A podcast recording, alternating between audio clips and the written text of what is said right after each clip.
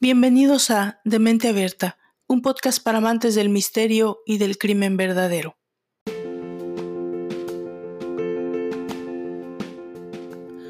Todo en esta vida tiene un lado oscuro. El gobierno, la familia, los matrimonios felices, las relaciones perfectas, en fin. Todo en este mundo parece tener un lado que no nos conviene ver, que no sienta bien mirarnos en él, y tal vez reconocernos. De igual forma pasa con la música.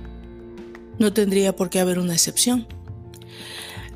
Aquí temo que estaré saliéndome del contexto impersonal que debe tener un interlocutor.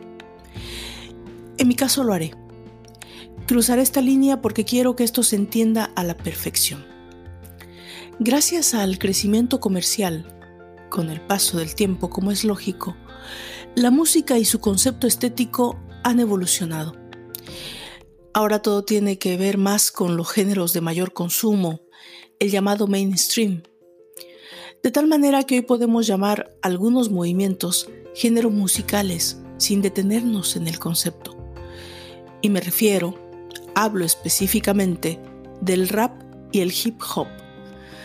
Una de las ventajas del género musical rap o el hip hop es que no tienes que poner a bailar a nadie. Ni siquiera creo en lo personal que tenga que haber armonía ni mucho menos. En el rap puedes expresar lo que sea con un solo tono de ida y vuelta. Si estás triste, alegre, enfadado o sientes que solo tienes que decir cualquier cosa sin necesidad de mantener una acústica o compensarlo con melodía, para eso simplemente tienes al rap. No me malentiendas, no estoy en contra de los raperos. Es simplemente que creo que no hay respuestas correctas cuando se trata del rap y lo que quieres decir. Para darte un ejemplo de la ironía y la locura del origen de algunos mal llamados géneros musicales está el trap. El trap salió de la historia de dos chicos que empezaron a rapear acerca de las casas donde se cocinaban drogas y les llamaban trampas. Y es así como nació la trampa, que más bien es estar atrapado. Pues desde hace mucho tiempo existe un movimiento oscuro que busca maneras de hacer ruido con historias de terror y miedo. Se trata del horrorcore. El horrorcore sería un equivalente del black metal, con temáticas oscuras, reflejos satánicos y todo lo que mal te puedas imaginar que pueda tener una escena basada en el mundo oscuro y el ocultismo. Algunos raperos lo adoptaron y adaptaron desde un estilo gangsta, donde hablaban de muertos, disparos, y terminaron comunicándose con demonios hasta llegar a rapear de cuestiones infernales, canibalismo, suicidio, y pararé de contar. Las primeras ramas de este estilo comenzaron a surgir en los años 90 desde Estados Unidos, con discos como Devil's Son, The Big LL y Flatiners USA, que podría parecerte un nombre muy normal, hasta que descubres que USA no se trataba de las iniciales de los Estados Unidos de América, sino se trataba del acrónimo Under Satan Authority. En nuestro idioma, el horrorcore aparece a finales de los noventas con grupos como Tumbas, desde Argentina, que cantaba una canción titulada La muerte en el año 97. Ellos fueron los primeros en hacer canciones de este tipo. Colombia levantó la mano con el grupo La Morgue Industrial y en España, hablando en plata, quienes se convirtieron en los clásicos del estilo, los reyes del horrorcore. Ya en años más recientes aparece en Venezuela un grupo que se llamaba La Maldita Infamia, representados por Trimegistro Dark, quien en sus letras tiene figuras satánicas bastante marcadas. Pero no, no te preocupes, no te has equivocado de podcast ni video. Esta retórica musical tiene que ver con nuestro tema. La historia que hoy nos ocupa tiene como protagonistas a tres jovencitos amantes del horrorcore y la tragedia que marcó tal vez a una comunidad entera. Bienvenidos a nuestra quinta entrega en Demente Abierta, un podcast para amantes del misterio y el crimen verdadero. Esto es Psycho Sam, los asesinatos de Farmville. Ponte cómodo y alista tu dosis de morbo porque esto es un podcast solo para gente de mente abierta. Yo soy Valdra Torres. Comenzamos.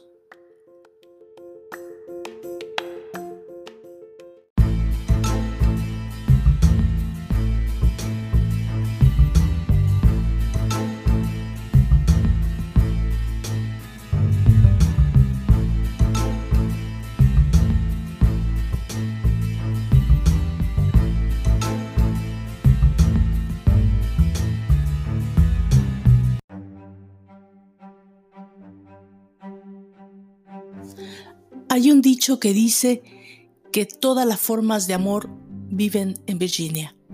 Y al menos yo creo que se queda corto. Playas vírgenes, parques temáticos y acuáticos, vida salvaje, aventuras históricas, todo lo que quepa en tu imaginación y que pueda enamorarte a primera vista. Allí, en ese paraíso de la naturaleza, se encuentra situada la pequeña ciudad de Farmville, un pueblo pequeño y encantador a 65 millas de distancia de Richmond, la capital, un lugar donde abundan cosas por ver y hacer, y que puede resultar muy reveladora para muchos, ya que es uno de los mejores destinos para la recreación y jubilación, no solo por su comercio, pero por su estructura comunitaria espacios verdes, senderos para caminar, vías fluviales, una ciudad que mantiene su identidad como aldea académica diversa y familia, cuya inocencia perdería todo sentido la tarde del 17 de septiembre del año 2009.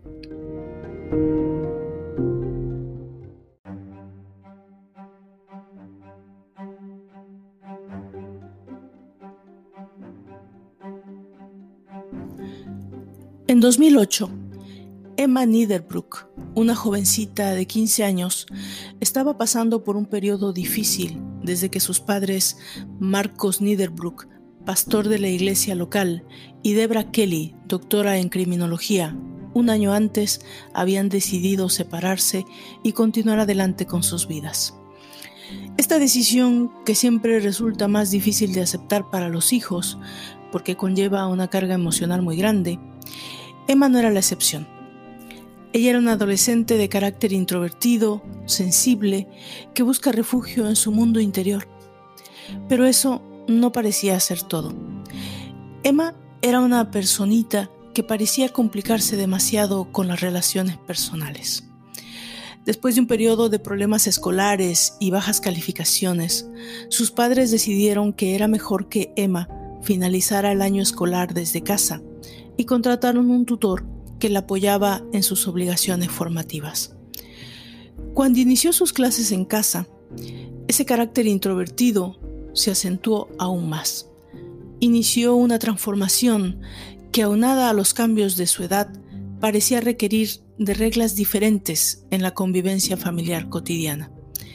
Esto hizo que se volviera más rebelde.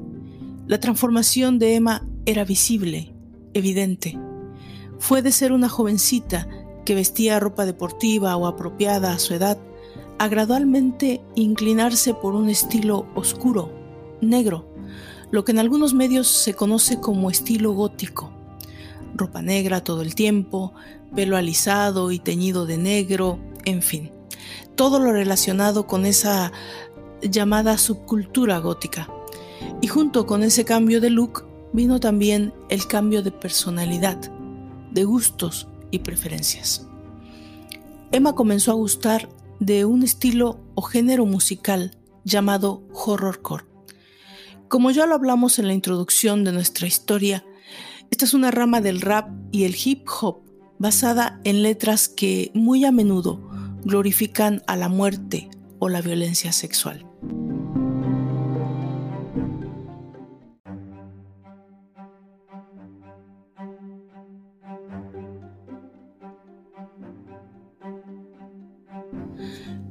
Aunque tal vez esto era resultado de una problemática psicológica que la jovencita había adoptado tal vez debido a la soledad o como forma de rebeldía, Los padres, Mark y Debra, no lo miraban como algo de lo que tuvieran que preocuparse. Ambos entregados a sus responsabilidades cotidianas y ocupados en sus quehaceres, pensaron que era tal vez algo pasajero, que solo requería de algo de supervisión y en un tiempo relativamente corto todo volvería a la normalidad. Pero en Emma, parte de esta forma de expresión en el horrorcore, esas historias de gente triste y rebelde, tal vez era algo con lo que se sentía conectada, identificada, había encontrado su lugar.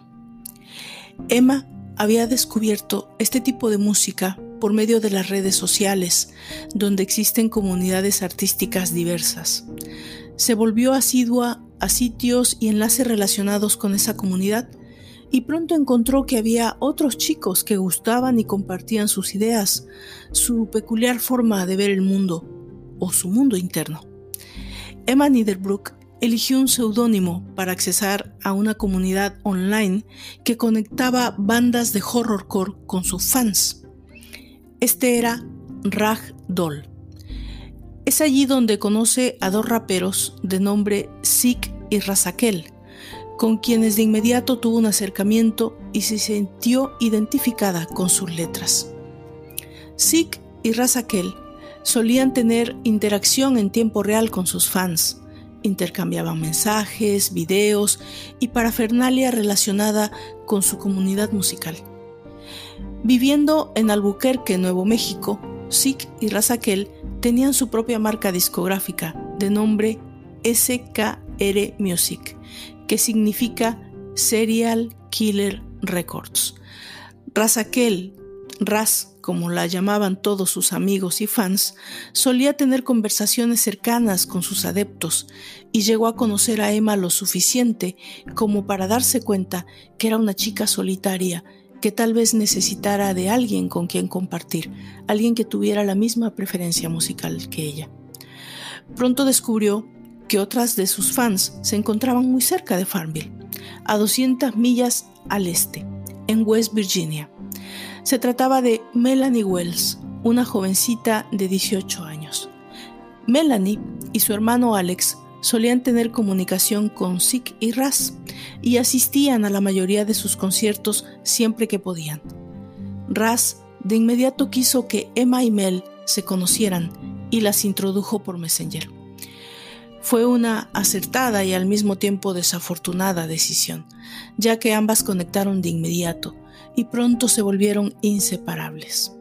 Pasaban gran parte del día en comunicación y conversaciones con la cámara web, siempre en contacto. Cuatro meses después, finalmente, llegan a conocerse en persona en un concierto de horrorcore en Chicago. De esa manera sellaron su amistad para siempre. La devoción de Emma por el horrorcore iba creciendo y por eso Raz decidió compartir algunos videos de ella en su comunidad de fans. Este fue el parteaguas en la vida de Emma, una especie de detonador, algo que la estaba llevando a la popularidad online. Vista por cientos de chicos amantes de lo que ella también amaba, comenzó la interacción con chicos que buscaban su amistad y contacto en redes. Uno de esos chicos en particular había quedado impresionado con los videos de Emma que Raz había compartido. Sin perder tiempo, Richard Sam McCroskey de 20 años, se puso en contacto con Emma. Al principio fue una desilusión descubrir que estaban a muchas millas de distancia. Sam era de California. Sam McCroskey era un rapero amateur, amante también del horrorcore, conocido en la comunidad en línea como Psycho Sam. Era uno de esos chicos que difícilmente salía del mundo virtual. Su vida era literalmente la de un joven que pasaba la mayor parte de su vida frente a la computadora. Que Sam y Emma conectaran emocionalmente, románticamente, no fue una sorpresa para nadie, mucho menos para Zeke y Raz. En menos de un mes había entre ellos una verdadera relación a distancia. Hablaban la mayor parte del tiempo, hacían planes de conocerse, era toda una pareja cibernética. Se demostraban su amor frente a la comunidad y era cuestión de tiempo para que finalmente se conocieran y realizaran sus deseos afectivos.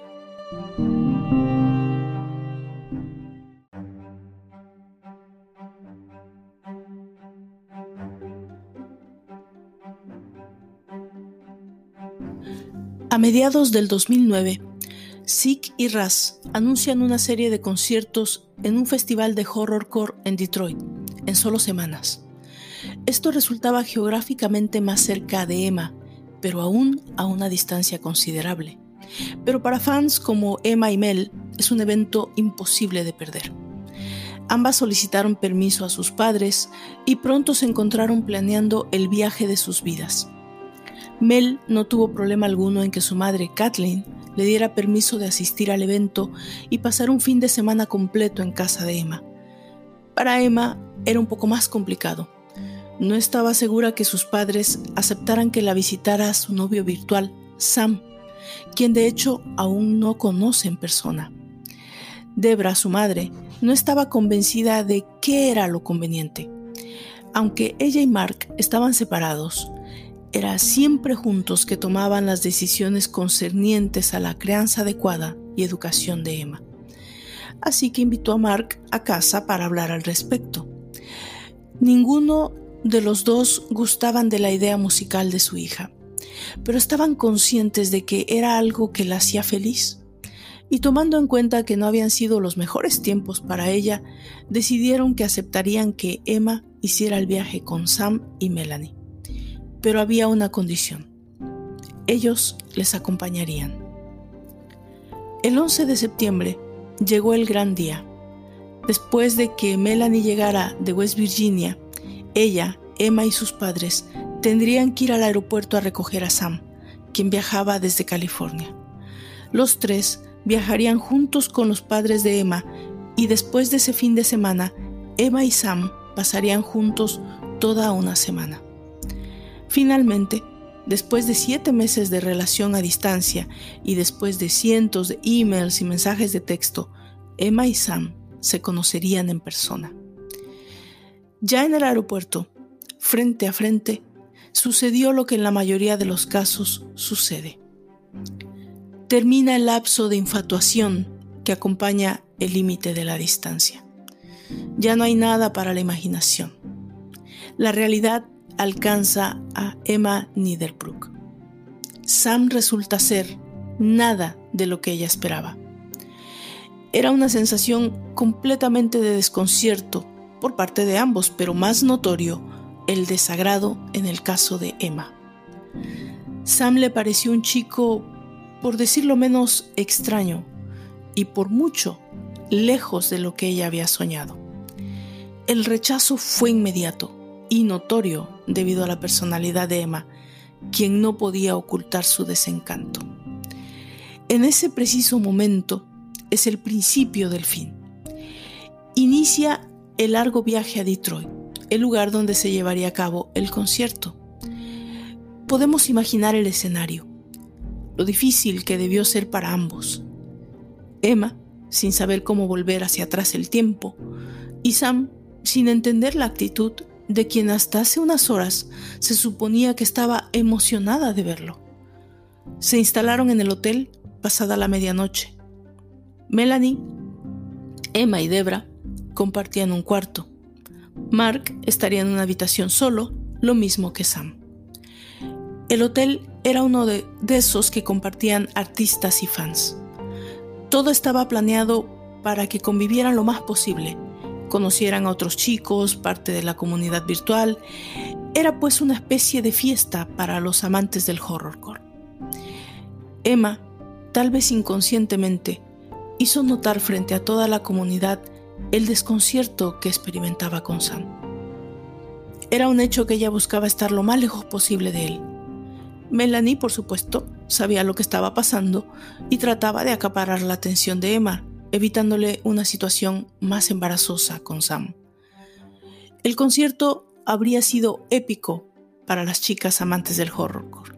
Según testigos del evento, Emma y Melanie estuvieron todo el tiempo juntas, cantando, gritando, disfrutando de lo que tanto habían esperado. Pero Sam ya en ese punto sabía que había sido relegado. En ningún momento durante el concierto se les vio juntos. Emma estaba dejando claro que aquello había sido un error. Ella ya no parecía tener ningún interés en Sam y esto se convertiría en el peor y tal vez único error de su vida. Sam, a este punto, estaba no solo desconcertado, pero molesto. No había siquiera tenido la mínima posibilidad con Emma.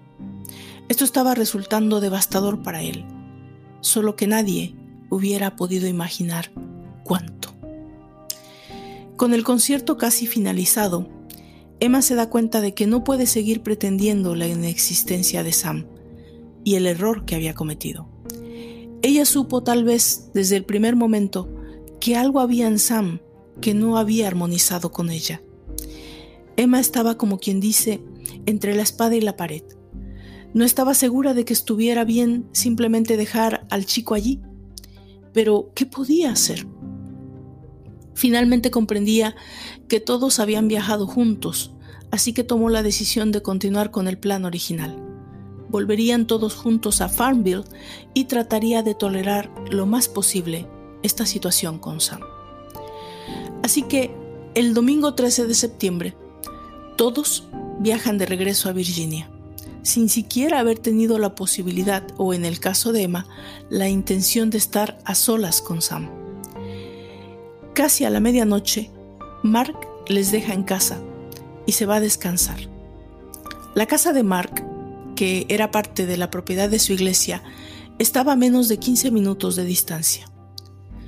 Según la madre eh, de Melanie, Kathleen Wells, ella le envió un mensaje de texto avisándole que había llegado con bien a casa, pero que estaba muy cansada y quería dormir. Al siguiente día por la mañana, el lunes 14 de septiembre, Alex, el hermano de Melanie, le llama a su celular y no obtiene respuesta. Después de dos intentos más, busca a su madre para preguntar si ella había sabido algo durante la mañana. Kathleen no tomó mucho interés debido a que Melanie le había comentado en sus mensajes que el viaje había sido largo y cansado y supuso que tal vez estaría aún descansando o en su defecto tal vez habrían salido a desayunar a algún lado. Ya durante el día, sin noticias de Melanie, madre e hija comienzan a preocuparse. Después de varios intentos, Kathleen decide que es hora de hacer más llamadas. Los primeros en ser contactados son los amigos del círculo cercano de Emma y Mel, los chicos que estuvieron en el concierto. Cuando no obtiene respuesta, llama directamente a Zeke y Raz, quienes por la distancia horaria de Nuevo México con Virginia aún se encontraban dormidos. Raz recibe la llamada de la madre de Mel, preocupada porque tal vez los tres jovencitos han podido escapar juntos. De inmediato, Raz se pone en contacto con la comunidad.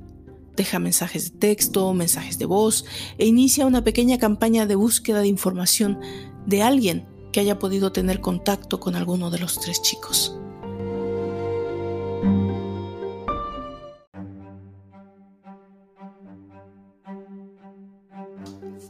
Tanto Raz como Kathleen asumieron que lo más posible es que los chicos habrían decidido, en el peor de los casos, hacer algo estúpido y huir juntos. Pero en el fondo sabía que esa no era la personalidad de Melanie, quien, fuera de todo, era una chica buena y por demás responsable, que en ningún momento permitiría que sus padres se preocuparan. A este punto han pasado 24 horas sin que nadie tenga contacto con Emma, Sam o Melanie. Zeke y Raz y Kathleen dedican todos sus esfuerzos a buscar respuestas. ¿Qué ha podido llevar a estos chicos a tomar esta decisión tan absurda? Por medio de la comunidad logran comunicarse con un amigo cercano a Sam, un chico que en el ambiente del horrorcore es conocido como Big Dog. De inmediato buscan comunicación con él y le piden que trate de llamar a Sam a su celular.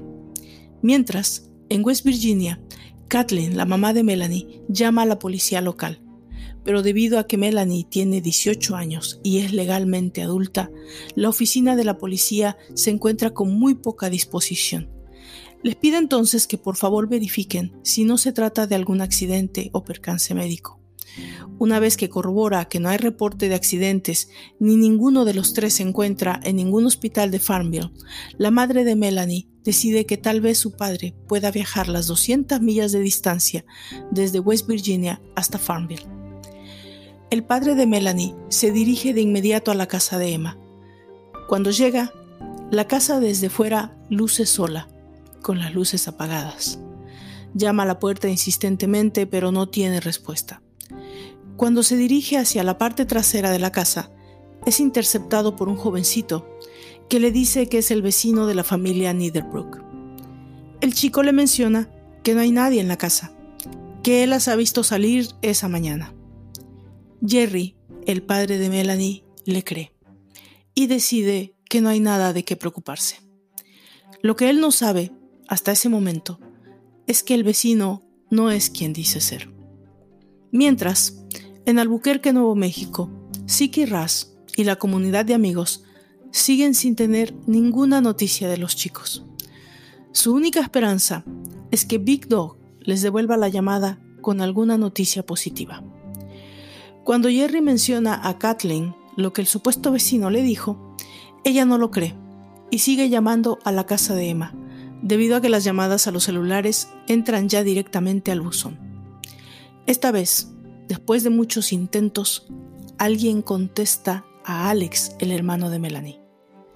Sam McCroskey responde y le dice que las tres chicas salieron a cenar, pero que su carro se ha descompuesto en el camino y han debido llamar una compañía de respuesta para estos casos.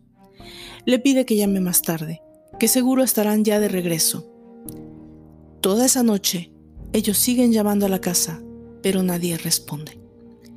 La mañana siguiente, es Kathleen quien recibe respuesta otra vez de Sam. Esta vez le dice que arreglaron el carro, pero que ahora las tres han salido a ver al padre de Emma, Mark.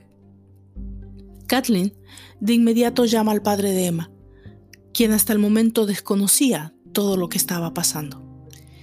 Ella le pregunta si ha recibido la visita de ellas, como Sam lo menciona, pero él responde que la última vez que las ha visto es la noche que regresaron del festival de Detroit. Mark de inmediato presiente que algo no está bien y le dice a Kathleen que va para allá, que espere su llamada. Mark no tiene idea del horror que espera por él. Kathleen queda a la espera de la llamada de Mark quien no vive a más de 15 minutos de distancia de la casa, en el mismo pueblo de Farmville. Pero esa llamada nunca llegó. La madre de Melanie está desesperada hasta que entra una llamada por su celular, pero no se trata del padre de Emma. Es Sam, quien le dice que no ha visto a Mark en absoluto, pero que la llama porque no sabe qué hacer. Está asustado porque está solo en casa y parece ser que hay alguien más, algún intruso en la casa, pues él escucha voces y sonidos. Le dice que escucha ruidos en el sótano y que está asustado. Ella le contesta, pues si estás asustado porque alguien haya entrado a la casa, llama a la policía. Y de hecho lo hace. Dos oficiales llegan a la casa de los Niederbrook. Sam los recibe, los hace pasar, los dirige al sótano pero ellos no ven nada sospechoso ni fuera de lugar. Solo humedad y algunas goteras que presuponen son el motivo de los sonidos que Sam dice escuchar. Acto seguido, los policías se van de la casa. Ahora, no hay noticias no solo de Emma, Melanie y Debra, sino que nadie más sabe nada de Mark Niederbrook. Kathleen ya no sabe más qué hacer. Vuelve a llamar a Sik y Ras. Ras, sin saber qué hacer, le dice que trate de conservar la calma, que seguramente hay una situación que pronto tendrá respuesta. Mientras ella está en el teléfono con Kathleen, Sik se acerca y le dice, cuelga el teléfono, tienes que tomar esta llamada. Sik acaba de recibir una llamada de Big Dog, el amigo de San, quien dice saber lo que está pasando. Ras toma la llamada. Big Dog le dice, no sé cómo decirte esto. Ras cae al suelo, no puede respirar. Sig le pregunta qué ha pasado. Casi sin poder hablar, Ras le responde, Sam lo ha asesinado a todos. Emma Niederbrook, Melanie Wells, Debra y Mark, los padres de Emma, están todos muertos. Zeke y Raz están de pronto atrapados en una de sus canciones, una de horror verdadero. Vuelve a sonar su teléfono. Es Kathleen, la madre de Melanie, quien quiere respuestas. Es Zeke quien esta vez tiene que darle la noticia, la que ningún padre quiere oír nunca. Melanie, su hija, está muerta. Ha sido asesinada. Zeke contacta a la policía de Farmville, Virginia. La noche del viernes 18 de septiembre del 2009, la policía entra de nueva cuenta a la casa de los Niederbrook. Esta vez para encontrar cuatro cadáveres dentro de la misma. Sam se ha ido. Es localizado en el aeropuerto de Richmond, Virginia, donde se encontraba en la sala de espera debido a que su vuelo no estaba programado hasta el día siguiente y no tenía dinero suficiente para cambiarlo. Un guardia de seguridad del aeropuerto, luego de recibir la notificación policíaca de búsqueda y captura de Sam, lo reconoce y le detiene hasta que llegan los policías. Sam McCroskey es detenido y acusado de los asesinatos de Emma Niederbrook, Melanie Wells, Mark y Debra Niederbrook. Con la posibilidad de enfrentar la pena de muerte, Sam hace trato con el fiscal y confiesa los asesinatos. La condición era que tenía que hablar con la verdad y confesar con detalle todo lo que había sucedido en la casa de los Niederbrook. Sam les dice que la noche que regresó del concierto, que todos regresaron del concierto, después que Mark les dejara en casa, las tres mujeres se fueron a descansar. Emma no había tenido siquiera la atención de decirle lo que pensaba. Se encontraba allí, rechazado por su novia, sin saber qué hacer. Decide tomar un cóctel de alcohol, marihuana y pastillas. Va hasta el granero, encuentra un hacha, entra a la casa. La primera víctima fue Melanie, quien dormía en el sofá de la sala. Ella no pudo siquiera defenderse por un segundo. Le partió el pecho con el hacha. Una vez terminado con Melanie, subió a las habitaciones y de la misma forma mató a Debra y Emma mientras dormían. Tres días más tarde, cuando Mark entró a la casa con su propia llave y se encontró con el horror de los tres cadáveres dentro, él también encontró su propia muerte de la misma manera. Todos los cadáveres estaban casi desmembrados. Había sido algo brutal, casi inimaginable. Sam es condenado a pasar toda su vida en cárcel, sin posibilidad de salir. Se encuentra actualmente en la cárcel de máxima seguridad del estado de Virginia. Quiero finalizar este caso con un mensaje. Las lecciones de esta historia no tienen que ver con un género musical, pero sí con la forma en que la permisiva sociedad hoy en día redirige las normas de conducta.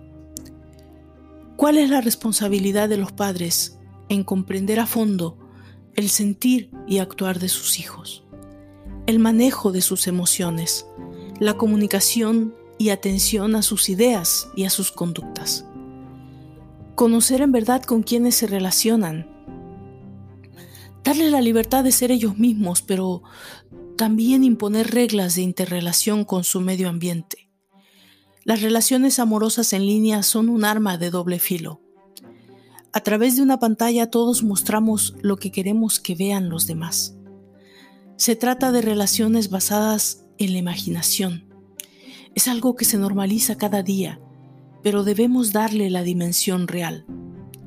Son cada día más las personas que conocen a sus parejas por medio de las redes sociales, y eso está bien, pero la verdadera relación inicia después de eso. Cuando una persona con otra se encuentran frente a frente, es que comienza la verdadera realidad, la verdadera historia. Lo demás es ilusión. Llegamos al final de esta quinta entrega de nuestro podcast. Déjenme saber qué opinan, cuáles son sus conclusiones, qué piensan de este terrible caso. Escríbame a dementeabierta.podcast.gmail.com Visite mi canal de YouTube, Demente Abierta Podcast. Por favor, suscríbanse, den clic a la campanilla para activar las notificaciones y si les gusta, compártanlo con sus amigos y conocidos. Con eso me ayudan mucho a darle más visibilidad a este proyecto. Yo soy Valdra Torres y nos encontramos en la próxima historia de Demente Abierta, un podcast para amantes del misterio y del crimen verdadero. Hasta entonces.